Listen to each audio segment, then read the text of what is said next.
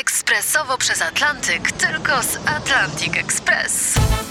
Z nami wyślesz co chcesz, kiedy chcesz, do kogo chcesz i to o 40% taniej. W Atlantic Express wysyłamy wszystko. 1 800 775 7363. Mienie przesiedleńcze, kontenery, paczki do Europy.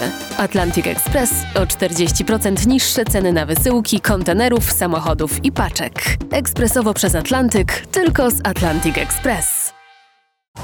Jasna strona świata prezentuje Marek Tomalik.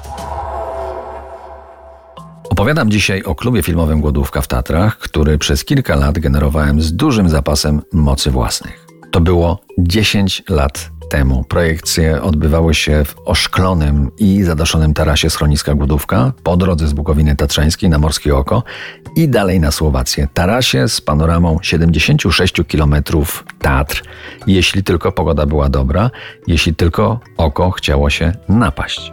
Jak wspominałem wcześniej, prócz cyklicznych projekcji w poniedziałki, robiliśmy niecykliczne maratony filmowe dla dzieci po południu, dla dorosłych od późnego wieczora do późnej nocy. W ciągu pierwszego roku działalności kina widzowie obejrzeli ponad 100 filmów i spotkali się z twórcami kina w liczbie ponad 40. Głównie reżyserów, ale także aktorów i producentów. Jednym z nich był dwudniowy jesienny maraton filmowy Muzyka i animacja. Na głodówce 5 godzin projekcji wypełniały wtedy najnowsze dokumenty. Ludzie zasiadali na krzesłach przy stolikach lub rozkładali się w pozycji horyzontalnej z karimatami na podłodze.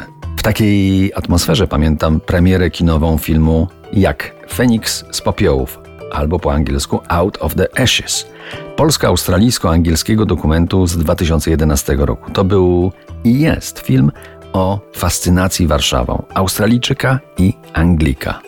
Film dokumentalny pokazuje nie tylko odbudowę polskiej stolicy po dewastacji w czasie II wojny światowej, ale też uwypukla cechy ludzi z nadwisły: witalność, wytrwałość, odwagę, determinację, duchowość.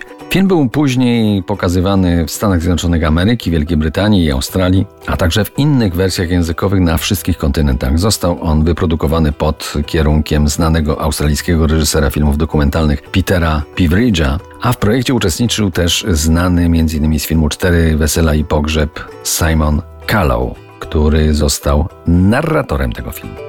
Po projekcji było spotkanie z Australijczykiem Markiem Krawczyńskim, inicjatorem projektu i jego filmowym przewodnikiem. Osobnym projektem było tak zwane kino polskie na wysokości 1138 metrów nad poziomem morza. Twórcy Stowarzyszenia Filmowców Polskich prezentowali filmy w najwyżej położonym kinie w Polsce. To było 10 poniedziałkowych spotkań z reżyserami, operatorami i producentami polskich filmów. Repertuar był bardzo zróżnicowany od filmów poruszających wątki współczesne, filozoficzne, poprzez obrazy tropiące meandry historii, filmy o znanych muzykach, m.in. o panu Wodiczko o komedzie, klęczonie, po filmy fabularne, oscarowe animacje lalkowe dla dorosłych i niespodzianki, czyli przedpremierowe, nieoficjalne projekcje prosto z filmowego pieca. Za kilkanaście minut ostatni fragment moich wspomnień filmowych krajobrazów tatrzańskich. Zostańcie z nami po jasnej stronie świata.